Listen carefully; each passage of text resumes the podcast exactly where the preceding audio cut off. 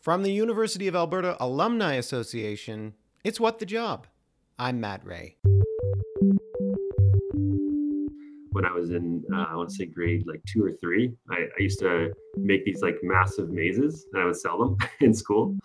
And so I'd sell like a 10 page maze, maze for like a dollar, a single page for like 10 cents. But I still remember that feeling.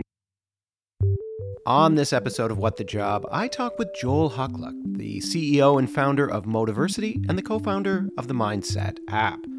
As an engineering student, Joel found himself drawn to the motivational and inspirational videos he saw on YouTube. After graduation, he turned it into a career, running YouTube channels that distribute motivational messages. We talk about how he learned to develop and maintain a successful YouTube channel, why he finds motivational speakers so inspiring, and how his engineering degree helps him as a CEO.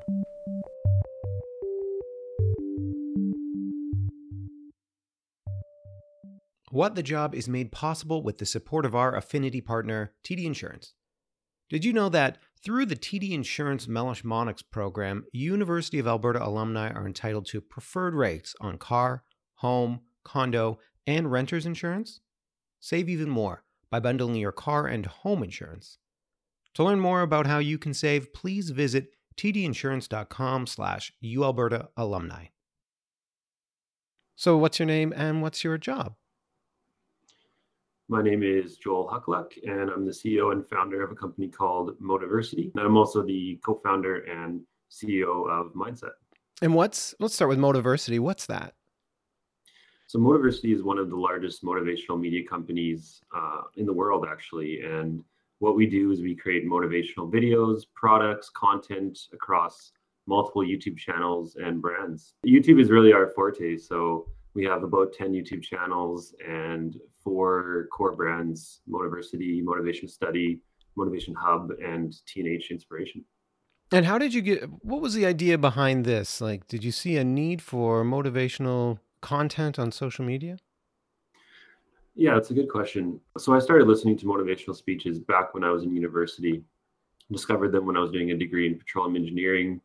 Uh, when I was struggling through those first few years, started listening to them and, and found a few that really spoke to me and really taught me so many things, uh, like the value of hard work, really believing in myself, and, and what it really takes to kind of get through hard times and, and in my case, a difficult uh, degree. So that, that's really where I discovered the content. I started YouTube back in uh, 2006 with just kind of gaming channels and, and and doing some fun things and and those two things kind of came together after university i started making youtube videos where i would share my favorite motivational speeches that i listened to and, and that's kind of how it all got started so you felt a need to even you wanted to share like it wasn't just that you you felt impacted by this and then you thought i want to impact others as well so at first it was actually i was compiling the speeches i like to listen to almost for myself into one video and I would just share them for myself. And then I realized really quickly, actually, that other people were listening in. They were leaving comments and how these videos helped them. And I, I saw right away that you know not only are these helping me, these are actually helping a lot of other people. And the positivity and the and the and just the comments I would read would were just incredible. And our third video on the channel actually got a million views in the first month. So so I, there was it wasn't just a couple comments. We were seeing like all sorts of stories and things come through and and none of it was monetized because I was sharing other people's content at first. Uh, but the, the channel was growing, people were following, and I could just see the opportunity to to really reach and help more people and and grow a business out of it as well. So you had just created your own when you started. you just made your own channel as sort of a library, as sort of like I'm going to compile the videos I like. Essentially, uh, when I graduated university, it was tough to find jobs. It was at the bottom of the oil and gas uh, bubble there, or at the at the at the when oil hit zero dollars was 2016 was when I graduated about seven years ago, and so um, I was trying to I was working on all sorts of side things. I, I think I started like three or four YouTube channels. Uh, this there was a motivational one, of course, uh, called Motivational Minute at the at the beginning, but I rebranded to Motiversity. There was a few others I tried. There was a a, a, a prank channel. there was one called I think Expectations versus Reality. It's probably still there. Uh, but but all of those ones were kind of struggling along, not doing well. And actually, I, I was even working on a startup I, I started called Beer on Barber, So uh, uh, kind of like trifold mirror where you can cut your own hair. uh, straight out of university as well. So I had probably three or four things going on, um, but really it was the motivational videos that that caught on the fastest and and was growing so fast. I had to just put everything else aside. You so you were really interested then. I mean, partially based on the circumstances. You said the job prospects just weren't very good at the time due to mm, the fluctuating price of oil and gas. Did you always think before that, like, were you always entrepreneurial minded? Did you always think before that, I'd like to start my own thing? I have my own ideas. Did you, you know, start a, a paper route or something as a kid, something like that? Yeah, exactly. So about I'd say about halfway through my degree, I started to finally realize more so what I wanted to do. I didn't know exactly what I wanted to do, but I knew it was starting my own business or working on business ideas. Even actually at the time, I was just thinking it would be a side hobby. That's why I partly why I continued my program and and I definitely wanted to finish it. But but I thought I would I would be doing some you know business things on the side. I thought it would take a few years, maybe five years, to get you know my own business going. And and even then, I thought maybe that would still be a side project.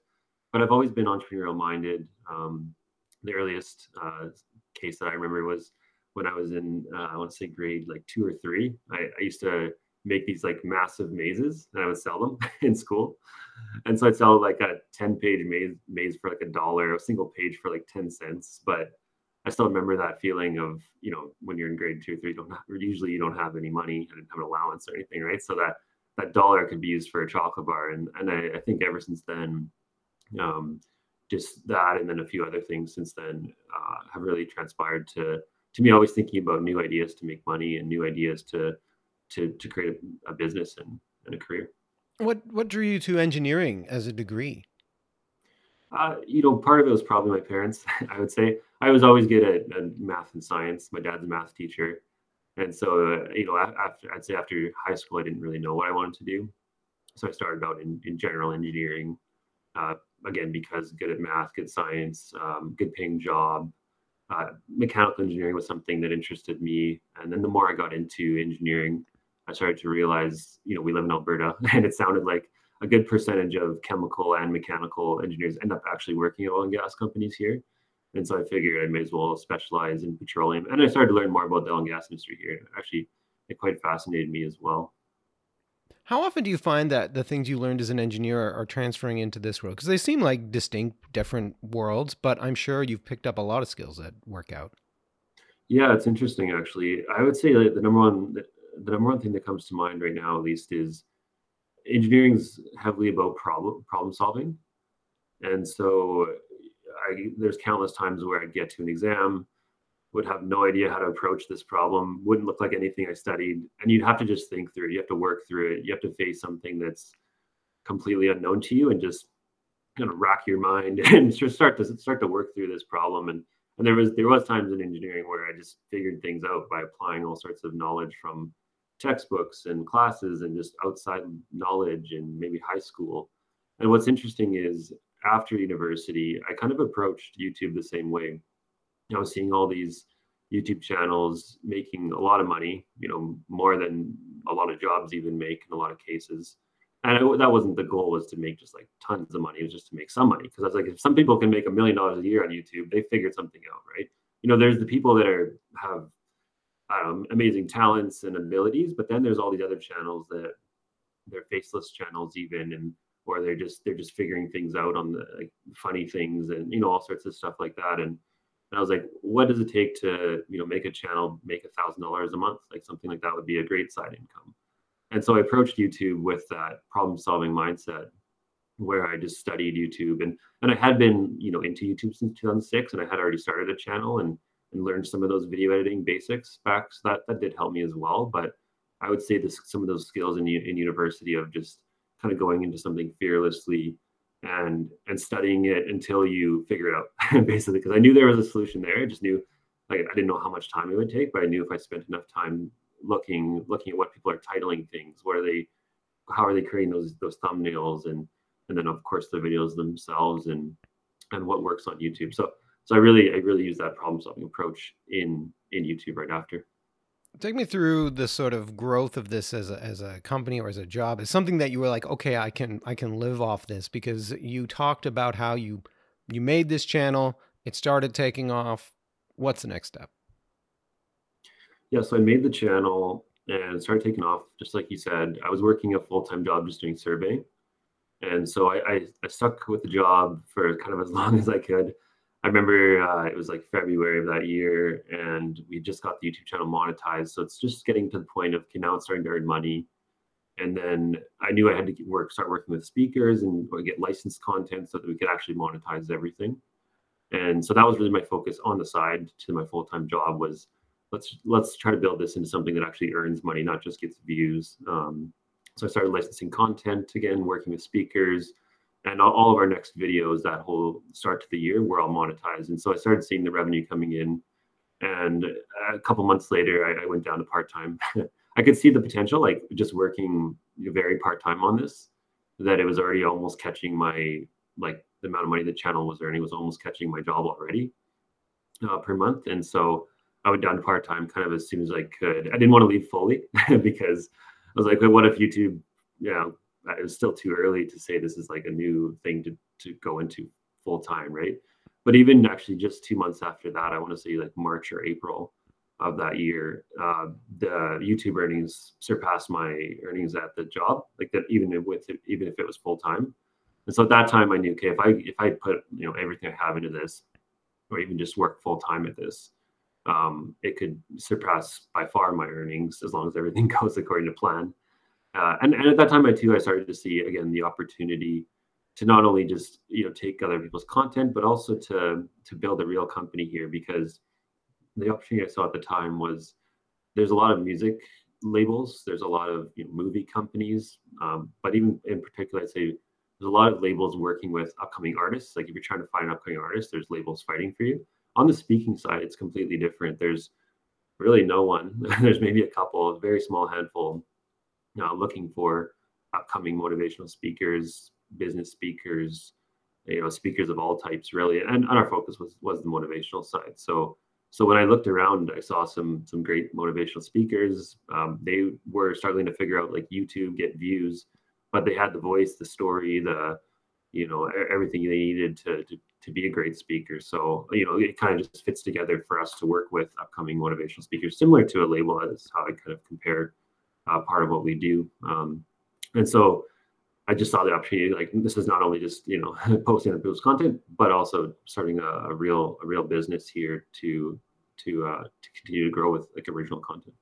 Like a place to distribute motivational messages by the speakers themselves because i did wonder about the content i was like oh do you make your own messages but it seems like you mostly recruit or or approach speakers and then share like share their things through your channel exactly. So we do a lot of what i call licensing. So we approach a speaker and we either license it exclusively which means uh, no one else can use it just we can use it. And usually we'll get we'll share we'll uh, share royalties too with that speaker kind of like a music label would with an upcoming artist.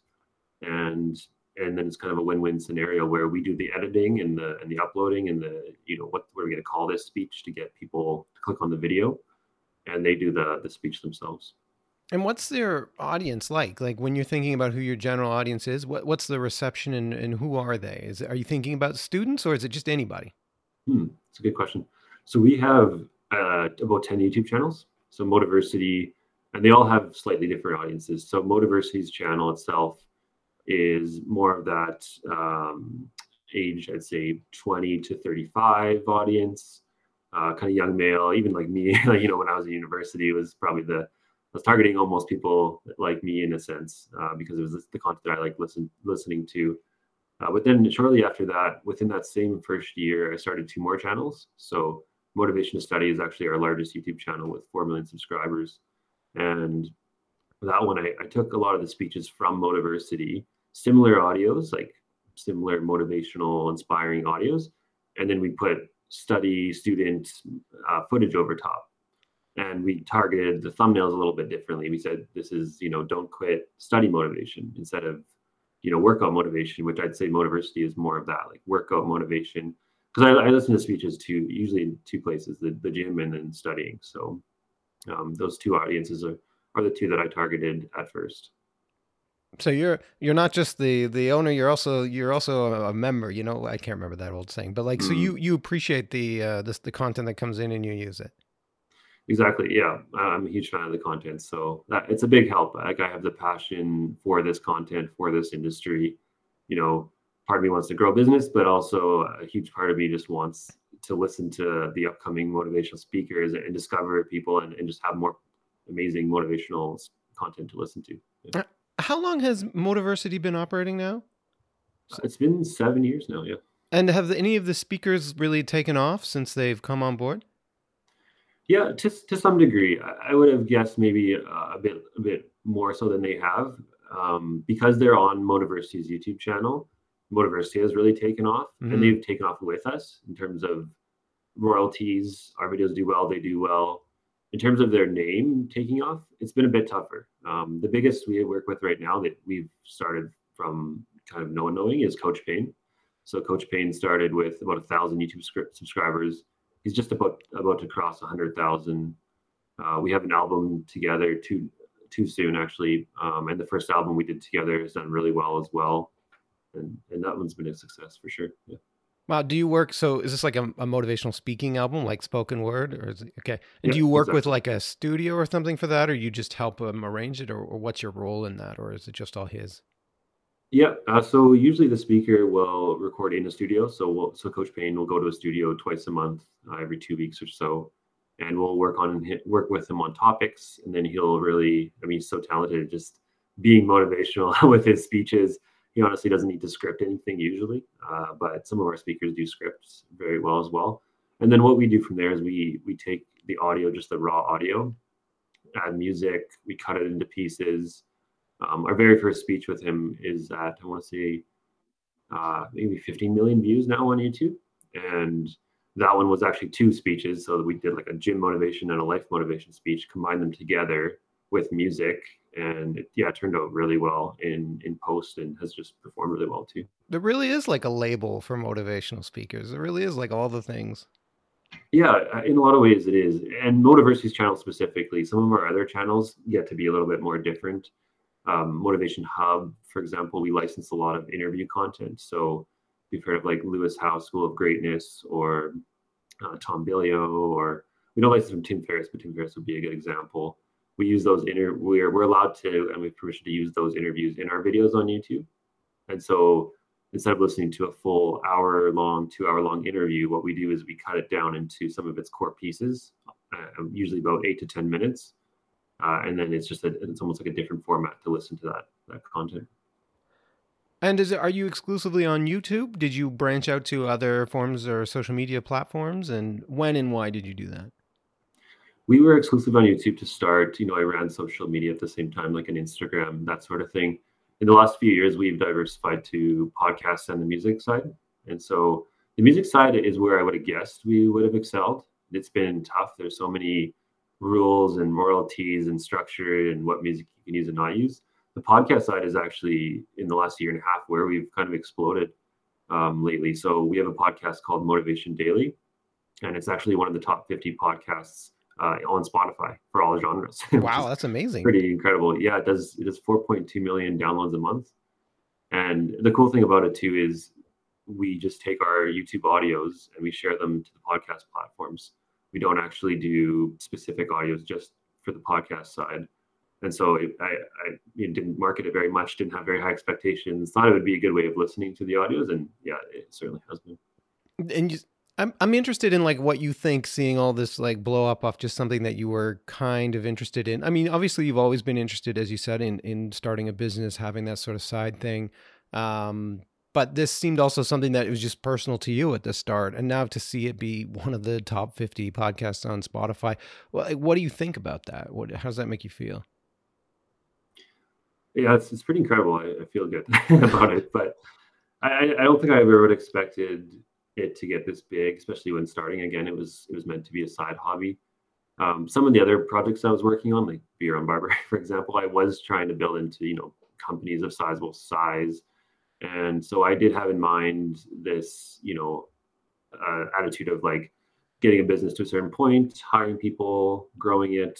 I didn't have numbers in mind and like let's build a hundred person business or that sort of thing, but you know, and with Motiversity, it's always just striving for more. So we're, we're right now we're about 23 people on the Motiversity side, and then we have an app called Mindset, and that's a 10 person company as well. So we're about 32 people, 33 people uh, between both companies. Um, and you know, we're we're quite happy with where we are at for sure. But there's you know there's so much more we could be doing, so much opportunity out there, so many more people we could be reaching. So we're always striving to to grow. And I do believe that if we're not growing, usually that means you're you're you're decreasing, you're falling, you're you're on your way out. So um, yeah, we, we just strive to be number one and and and just you know do everything we can to to keep improving. Self motivated. I like it. Um, mm-hmm. in terms of things you've learned along the way, because it's obviously been quite a journey so far, what are some things that you picked up, some of the skills you learned? I'm thinking about listeners out there who are like, I would like to launch a, say, a YouTube video, a sort of platform of some sort, sharing whatever type of message.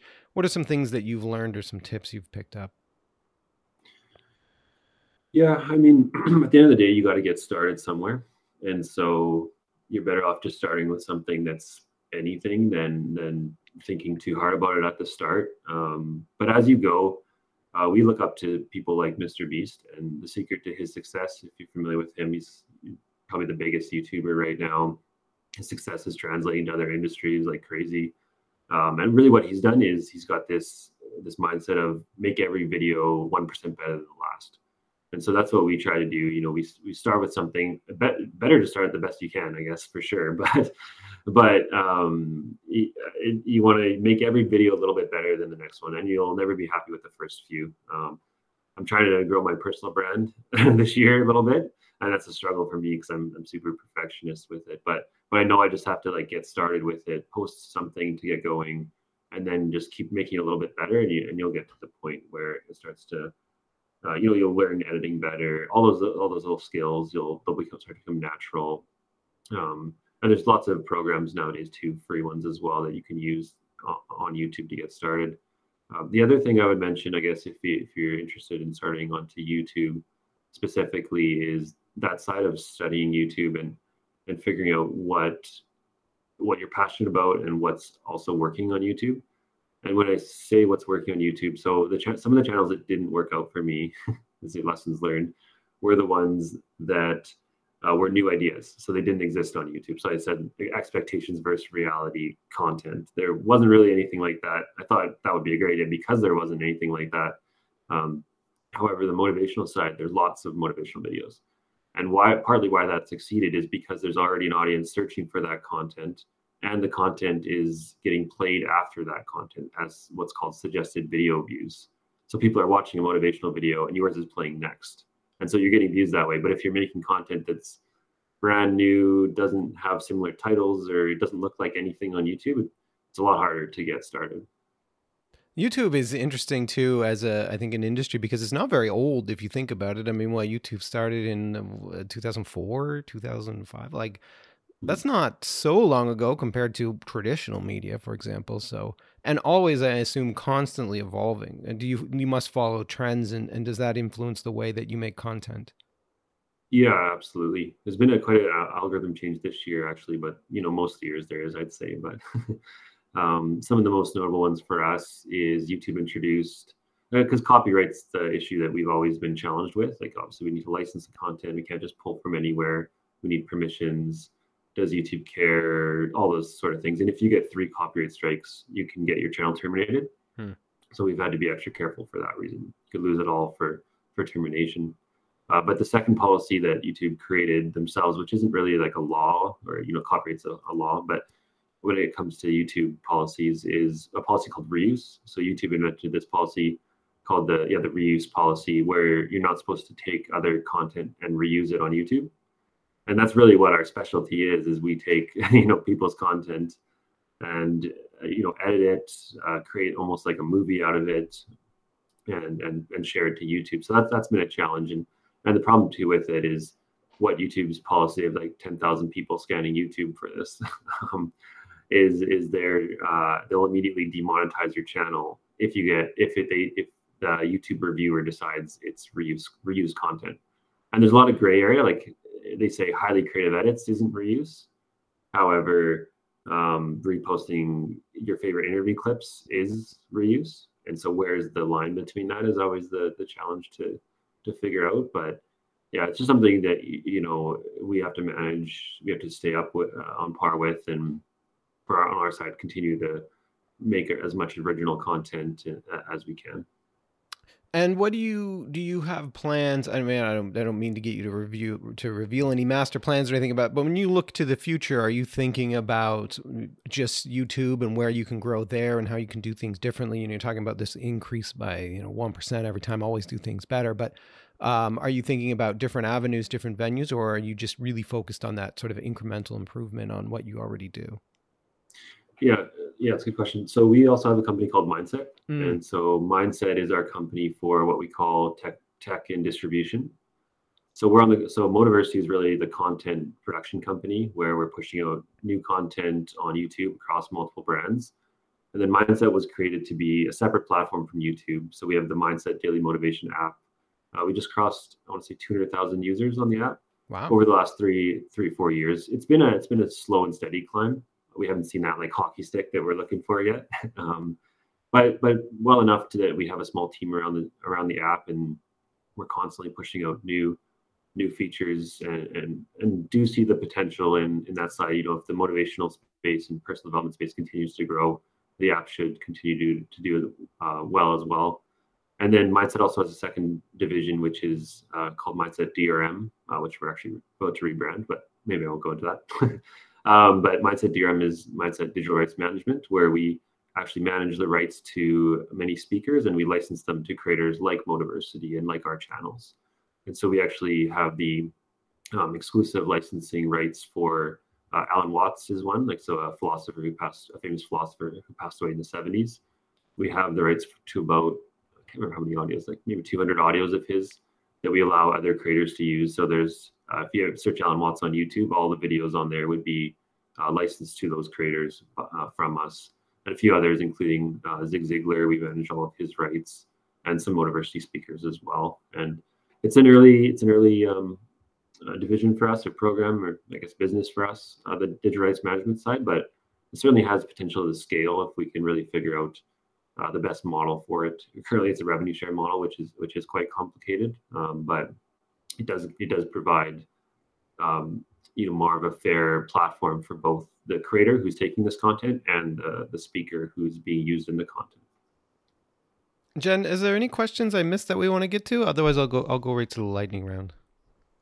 It's not really about myths, but I do have some curiosity, and you can decide whether to ask these questions or not. The first one is kind of about how you were working on your own, like driven by your own inventiveness and curiosity and stuff, and then you went with a team mm-hmm. and just how that, that transition was for you getting into working with other people and how you built that.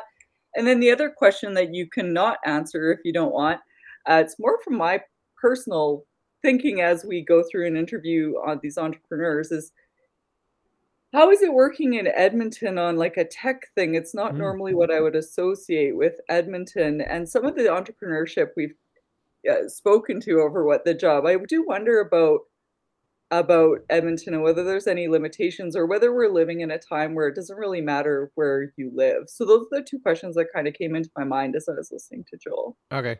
I'll ask I, I don't know. Do you have an answer for the second one? Do you want me to ask that one as well, Joel or Yeah, I could definitely touch on it. I okay. mean LA is kind of the hub for YouTube, so I could touch on how we're managing that. Yep.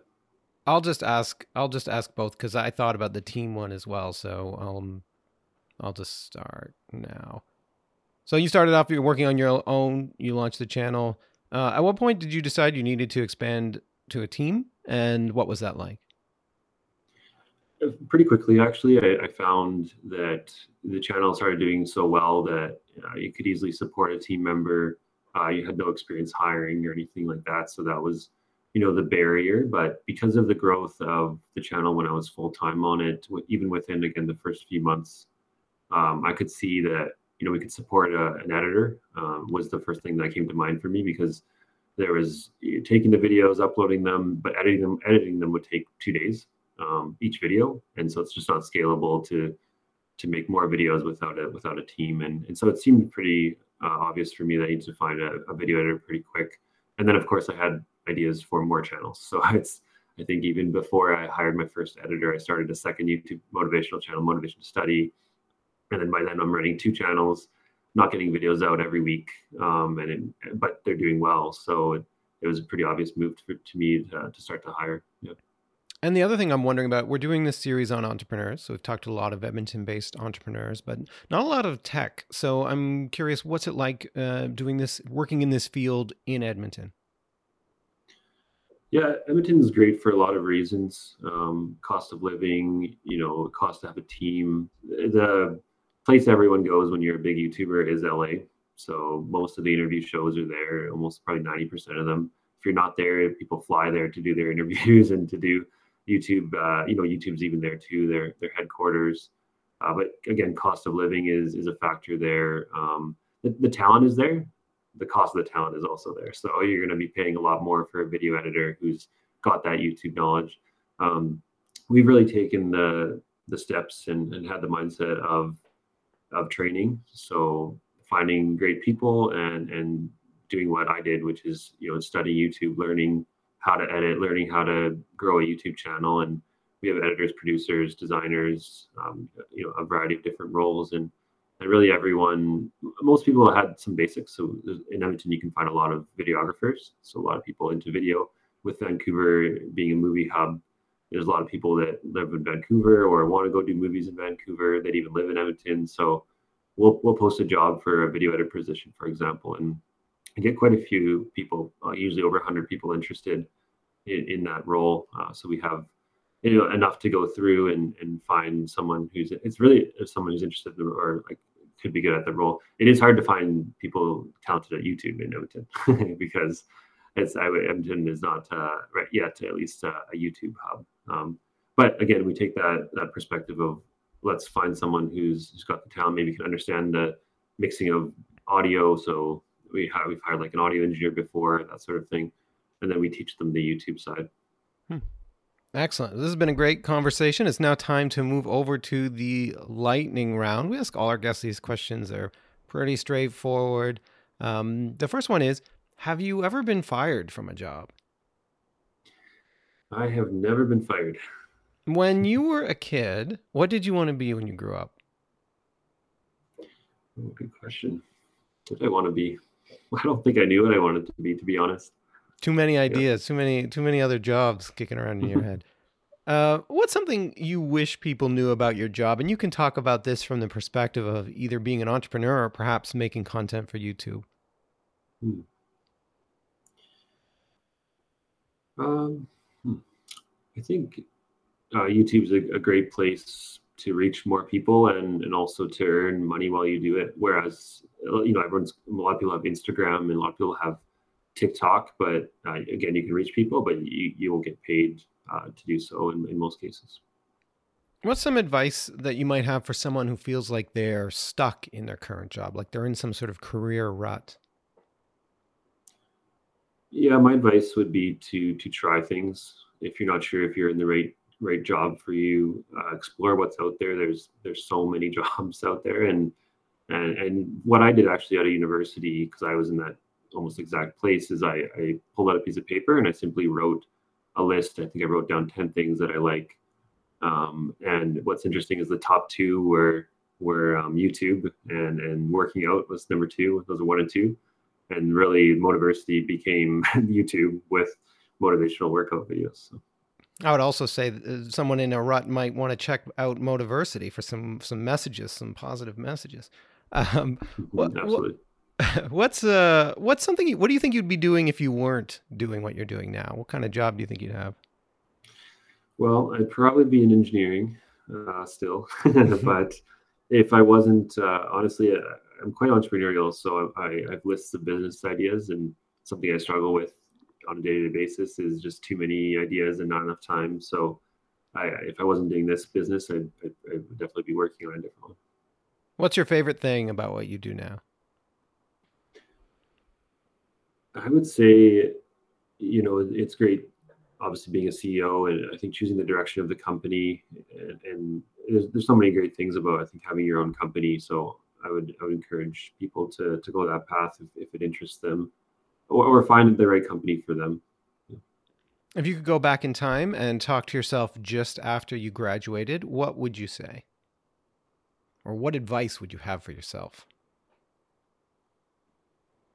Uh, start writing those business ideas out and, and start working on them. Uh, and don't just choose one, but but work on a couple of them because you never know what's going to work out. Well, it's been so good to talk to you. Thank you so much for coming on our podcast today. Thanks, Matt. It's been great to talk to you as well. Thanks for listening to this episode of What the Job, and a special thanks to our guest, Joel Huculak, for talking to us about his career. And as always, a reminder that the best place for alumni to connect with other alumni about jobs, mentorship, or volunteer opportunities is the online platform Switchboard. It's free, and you can try it out today at uab.ca slash sboard. It's a great tool no matter where you are in your career journey. That's all for this episode. For What the Job, I'm Matt Rea. See you next time.